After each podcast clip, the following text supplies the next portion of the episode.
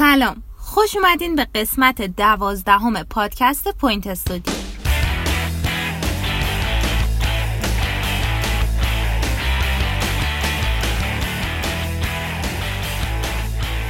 من کیانا شادرو هستم و این آخرین اپیزود از فصل اول پادکست ما در این قسمت مثل همیشه فرشته سیفیناجی و شهریار مقدمی آیتم اخبار و مرور خاطرات رو اجرا می‌کنن همینطور مصطفی هاشمی سرمربی تیم شیمیدور قوم مهمون تلفنی ما هستند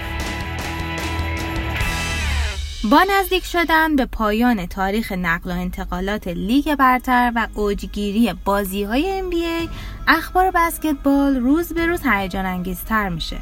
بنابراین فرشته سیفی ناجی اینجاست تا اخبار یک هفته گذشته رو برامون بررسی کنه.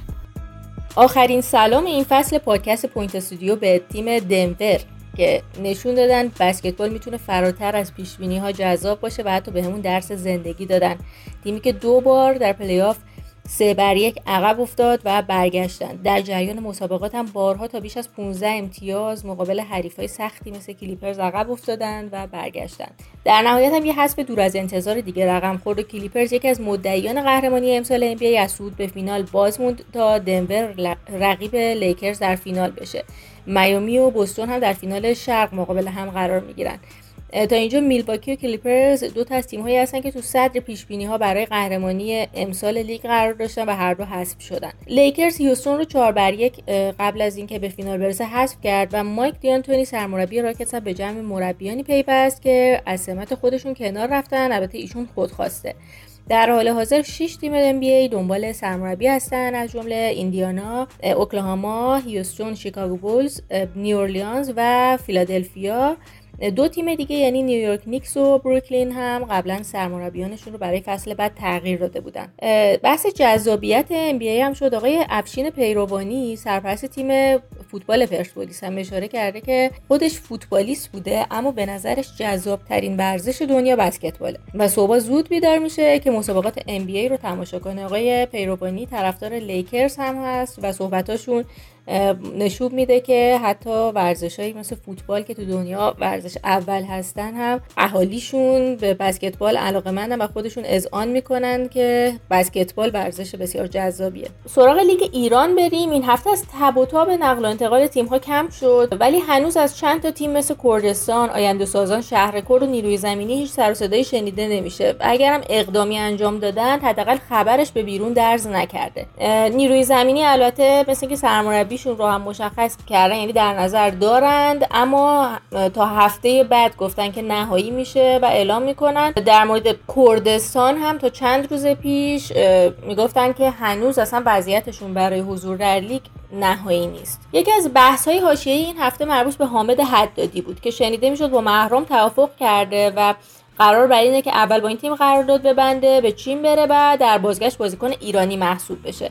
تو قوانین لیگ ایران بازیکن شاغل در خارج از کشور وقتی به لیگ خودمون برمیگرده سهمیه خارجی محسوب میشه و این از سالها قبل بوده.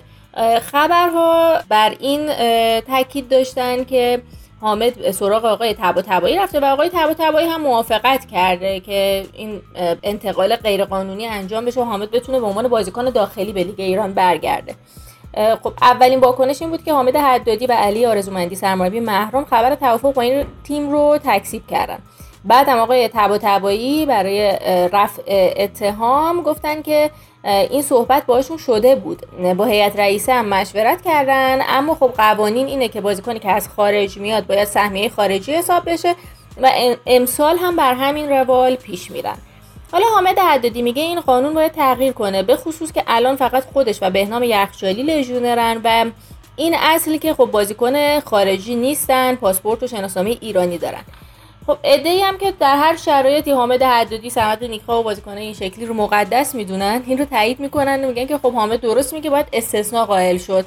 اما خب احتمالا اگر این استثنا رو فدراسیون قائل بشه همون آدم ها مطلبی آماده می‌کنن که فدراسیون بر اساس قوانین خودش عمل نکرده. البته اینجا بحث ما این نیست که حامد اشتباه میگه. خواسته ای داره که خب مطرح می‌کنه ولی بحث اینجاست که اگر قرار تغییر قوانین ایجاد بشه حالا که آینامه تصویب شده برای امسال یهو نمیشه بگیم این تغییر رو ایجاد کنی. قاعدتا باید روی این موضوع درست بحث بشه جلساتی که برای بررسی آین نامه دارن اونجا مطرح بشه و برای آینده تغییرش داد. حالا اینکه چقدر همین آینامه اصولی جمعآوری تایید و تصویب شده دیگه با خود فدراسیونه که توضیح بده. این هفته مجمع سالانه فدراسیون هم برگزار شد به شکل وبینار برای رؤسای استانها و با حضور چند نماینده بازیکنان مربیا و غیره. در این جلسه محمد جمشیدی قرار بود به عنوان نماینده بازیکنان در بخش مردان حاضر بشه که نبود و متوجه نشدیم که چرا نرفت و ایراداتی هم به اعضای حاضر در مجمع گرفتن که چرا حرف خاصی نزدن. و البته یادم نمیاد که مجمع سالانه به جز یکی دو بحث مالی تا حالا بحث خاص و حاشیه سازی ویژه‌ای داشته باشه.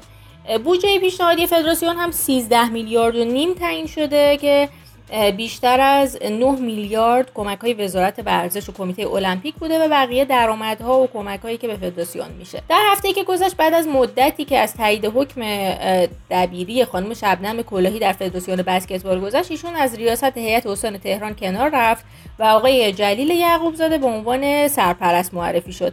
خب خیلی این مدت پشت پرده می‌گفتن خانم کلاهی قصد استعفا نداره و ثابت شد که خب اینطوری نیست و بحث دو شغله بودن ایشون هم به پایان رسید.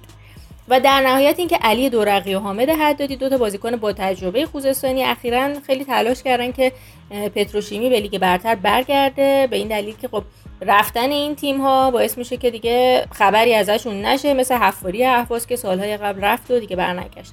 علی دورقی در مصاحبه‌ای که با خودم داشت از ملی پوشانی که این مدت سالها اومدن توی پتروشیمی بازی کردن و پول خوبی گرفتن و مربیانی که همینطور اومدن همه مربیان با تجربهمون مثل مصطفی هاشمی مهران شاهینتب مهران حاتمی فرزاد کویان در این مدت سرمربی پتروشیمی بودن و علی دورقی ازشون گلایه داره. میگه که بعد از این همه سال چرا هیچ کدومشون حتی یه مصاحبه نکردن که چرا پتروشیمی داره میره و اصلا مگه میشه تیمی مثل پتروشیمی به این راحتی منحل بشه. اتفاقا مصاحبه یکی از بازیکنانی که چند سال پتروشیمی بازی می‌کرد هفته قبل خوندم که ازش پرسیده بودن پترو چی شد؟ گفته بود نمی‌دونم مثل اینکه نمی‌خوان تیم بدن و ازشون خبری نشد. یعنی اوج واکنش همین بود و همین برخوردها باعث ناراحتی زیاد خوزستانی ها شده که سالها میزبان خوبی برای بازیکنانی بودن که شاید الان بازار خوبی براشون با تیم های دو رقمی ایجاد شده. اما زمانی که در این مقطع فصل یعنی در این مقطع سال 4 5 تیم می اومدن و بازیکنان استرس می گرفتن که فصل بعد کجا قرار بازی کنن تیمی مثل پتروشیمی حداقل یه جای امنی برای بازیکنان خوب بود. شرایط خوبی هم براشون فراهم می‌کرد. بنابراین مرسی از این قدر همه.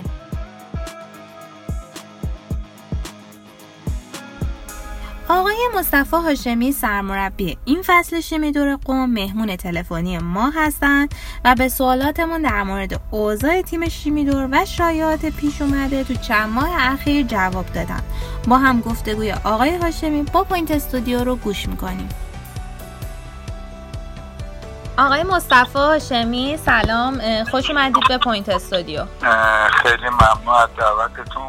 امیدوارم که حال جامعه و فوتبال خوب باشه و در خدمتتونم هستم سلامت باشین.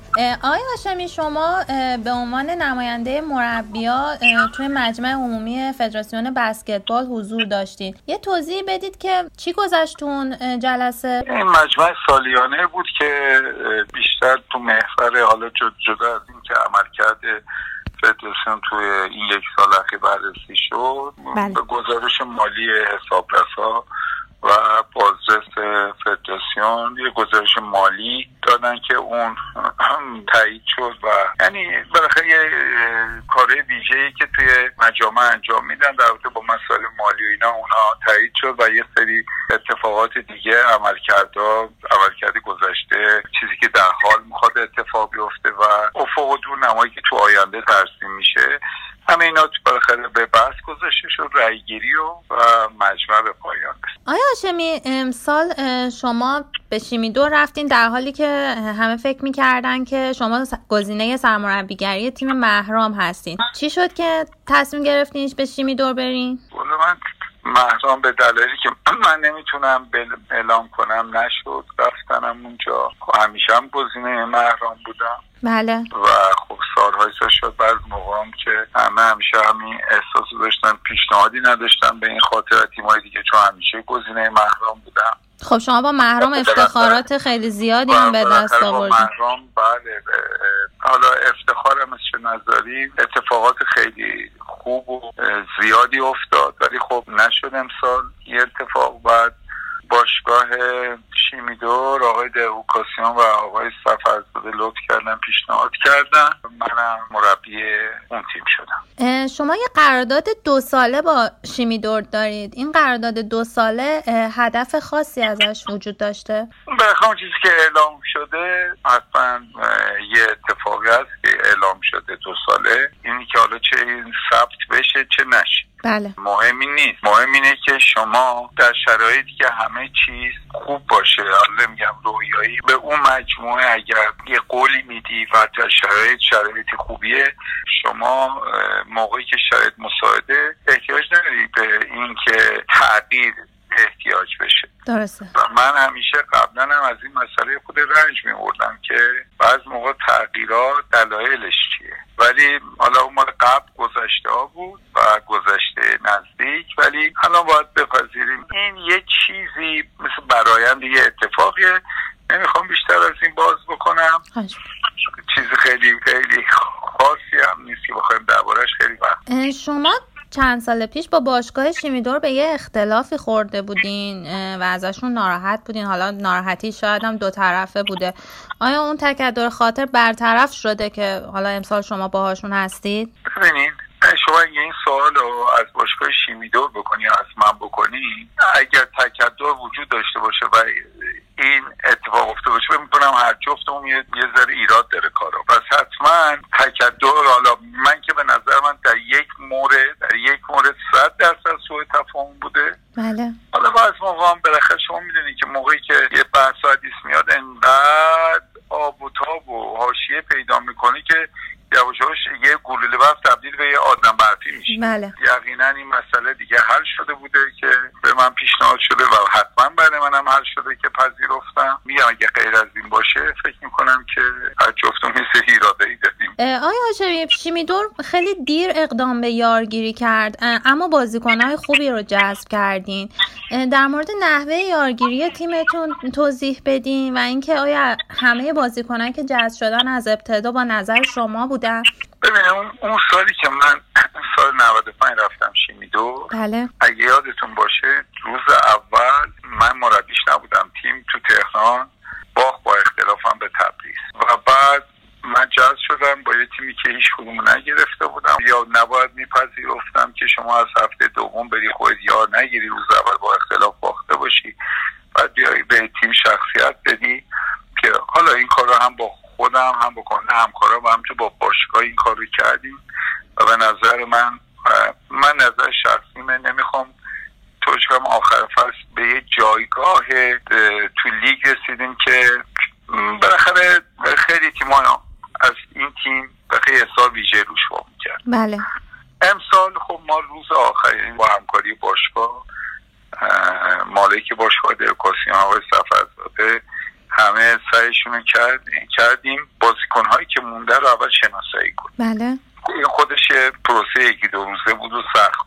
توی این شناسایی کردن بالاخره بهترین بازیکن هایی که می‌تونستن یعنی هنوز امضا نکردن با باشگاهی ما اون چیزی که بود همه با نظر خودم جذب شدن. ولی هم بازیکنهایی که دیگه مونده بودن ما بهترین ها رو جذب کردیم. بازیکنهای خوبی هم به نظر من بازیکنهای توانایی.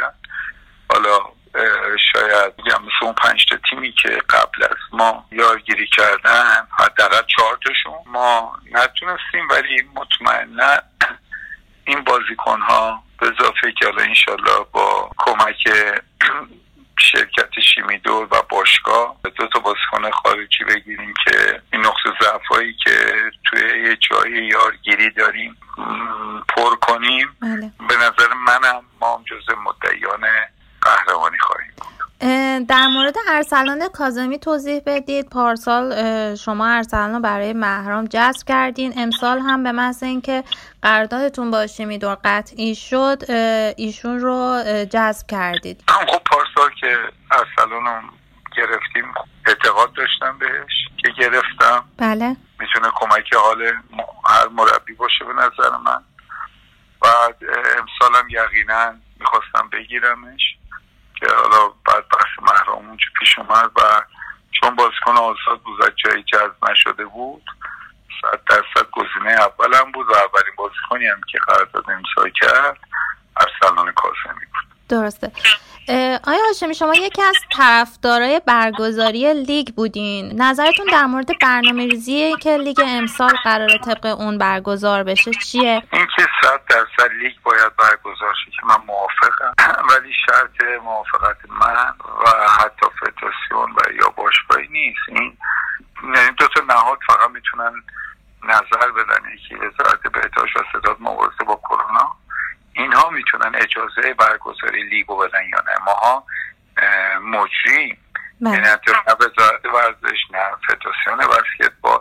هیچکی نمی‌تونه. موقعی که اون دو تا نهادی اجازه دادن خب باید فقط بیایم بهترین شکل براش در نظر بگیریم که با حفظ پروتکل ها و کمترین خطر موقعی که این اجازه داده میشه خب به یقین صد درصد موافق لیگ هستم حالا این یه جنبش سنفیه یعنی ما بسکتبالیستیم اتضاق می‌کنیم نمی‌دونم تو عاشقیم دوست داریم بازی باشه ولی باید ما بپذیریم که ما باید با کرونا زندگی بکنیم یعنی کل جامعه ترکشاش اینه که مردم اگر سرگرمی دوچاری سری افسردگی میشن. هیچ چیزی تو دنیا نمی‌تونه جای ورزش رو بگیره. این مسئله کرونا اذیتشون می‌کنه دیدارهای کمه. خب یکی از چیزایی که می‌تونه این خلل رو پر بکنه؟ یقینا ورزش و این خیلی اتفاق خوبیه. و حداقل یه ذره شادابی مردم ورزش بیشتر و بیشتر در جریان باشه. در عینی که میگم با حفظ تمام اون موازین بهداشتی یقینا موافقم. ولی نوع برگزاریش توی نشست اولیه این تصمیم گرفته شاید تو نشست دومی این که مربی ها میان شاید نمی‌دونم به خود تغییر کنه. ولی من خودم به شخصی که یه, چیز برنامه هم حالا پیشنهاد کردم به فدراسیون که ما می‌تونیم حتی بازی ها رو حالا میگم یه دیتیلش یه خود الان عنوان کردنش اینجا از خارجه ما می‌تونستیم تمام بازی اگه 16 تیم سی تا بازی دور برگشت رو انجام بدیم. پلیافش هم می‌رفت اون ورید حتی اگه سه تا سه از پنج هم همش برگزار بشه یعنی پلیاف تا 20 اردیبهشت تموم می‌شد که همه چیز سر وقتش درسته. ولی حالا من نمی‌دونم که این تصمیم من مورد قبول یا حتی مورد بررسی یا حتی یه اهمیت اولیه داره یا نه. نمی‌دونم. من فقط به عنوان یک بله اون پیشنهادی که حالا تو جلسه اول دادن که پلی آف بین چهار تیم اول برگزار بشه حالا نظر شخصی شما به عنوان سرمربی یکی از تیم ها چیه در موردش؟ ببینید خب موقع تو گروه همینه. یعنی پلی آف یک با چهار میشه چهار یعنی اون هشت تیم بالا طبیعیه. و اون هشت تیم پایینم برای حالا یا بازی می‌کنن یا نمی‌کنن اونم برای تیمای پایینه. که اصلا بحث نه. ولی اگه برای مثلا 16 تا تیم دوره بود باز می‌شد یه طور دیگه فکر کرد. ولی من فکر می‌کنم که تقسیم بندی گروه ها ما رو می‌تونستیم یه جوری باشیم که موازنه قدرت تو دو تا یکسان باشه. بله. و حالا امیدوارم که یه خورده با یه نظر کارشناسی و یه مطالعه دقیق رو تیما امیدوارم که دو گروه طوری بشه که تقریبا تیم ها با یه شرایط متعادل پا به پلی آف بذارن مسئله بیشتر اعتراض تیم هایی بود که حالا در جایگاه پنجم قرار می‌گیرن چون خیلی نزدیک به چهار تیم اول هستن. معتقدن این شانس ازشون گرفته میشه که بیان توی جمع چهار تیم اول قرار بگیرن. خب پنجم نشن یعنی شما معتقدین که چهار تیم اول مسلما قدرتشون از بقیه تیم ها بالاتر من نمیگم. نتیجه و جدول مشخص می‌کنه بازی کردن یک تیم اول تا چهار میشه خب میاد تو پلی دیگه. اون تیم پنجم سعی کنه چهارم بشه نره. پایین بره تو پلی خب مثلا سال گذشته شما تیمتون در جایگاه پنجم قرار گرفته بود فکر می‌کنم. و خب این شانس رو بله. داشت که توی پلی آف ها بیاد و حتی قهرمان بشه. خب ولی اگر این اون قانون رو اگر قانونی که امسال گذاشتن رو می‌خواستن نه ببینید اون پارسال دوره ای بود. الان توی دو تا گروه هشت تیمیه. بله. شما نمی‌تونین اون برنامه رو تطابق بدیم با برنامه فعلی. نه نه. اینجا اون اون یه چیز دیگه بود که تیما دوره با هم بود کردن. هشت تیم اول توی یه گروه بودن بعد با هم می‌کنه یک با هشت دو با هفت سه با شیش چهار تا چهار با پنج. این هم یعنی اینجا هم هشت تیمه. ولی چون دو گروه میشه یک با چهار. اینجا اون مفهوم پنجم شما نداری شما باید تیم نهم رو باید بگیر تو تیم پارسال که نیامده تو هشتا. اونجوری می‌تونی قیاس بکنی. نه اینکه بیاین تیم پنجم بگی. اینجا دو تا گروهه. اونجا یه گروه. آقای هاشمی چند وقت قبل یه صحبت هایی در مورد تغییر کادر فنی تیم ملی شد و شما به عنوان گزینه اصلی مطرح شدید. وقتی که به عنوان نماینده مربی هم توی مجمع عمومی فدراسیون قرار گرفتین این شایعه بیشتر بهش دامن زده شد. یه توضیح بدین که اصلا این مطلب چقدر صحت داره؟ آیا با شما صحبتی شده یا نه؟ با من هیچ صحبتی نشده. امروز هم خب چون من تو تهران مربی تهرانی هم. مربی لول بیستم این مملکت هستم ولی در دسترس بودم. در دسترس بودم. به عنوان نماینده مربی بودم. هر کسی می‌تونست باشه. اصلا چیز مهمی ربطی به هیچی نداشت. این از این. و بقیهش هم حاشیه است. اصلا روش نپردازم چون چیزی که نه صحبتی شده نه در رفتنم دلیل. امروز من به اونجا نه دلیلی خواست. فدراسیون من معرفی کرد من وسیله داشتم رفتم. درسته. آیا هاشمی فکر می‌کنید موضوعی هست که راجبش صحبت نکردیم و دوست داشته باشین صحبت کنید صحبت که خیلی درباره بسکتبال من چیزی که توی این چند ساله خیلی ناراحتم می‌کرد که چطوری بهتون بگم؟ جامعه بسکتبال بله.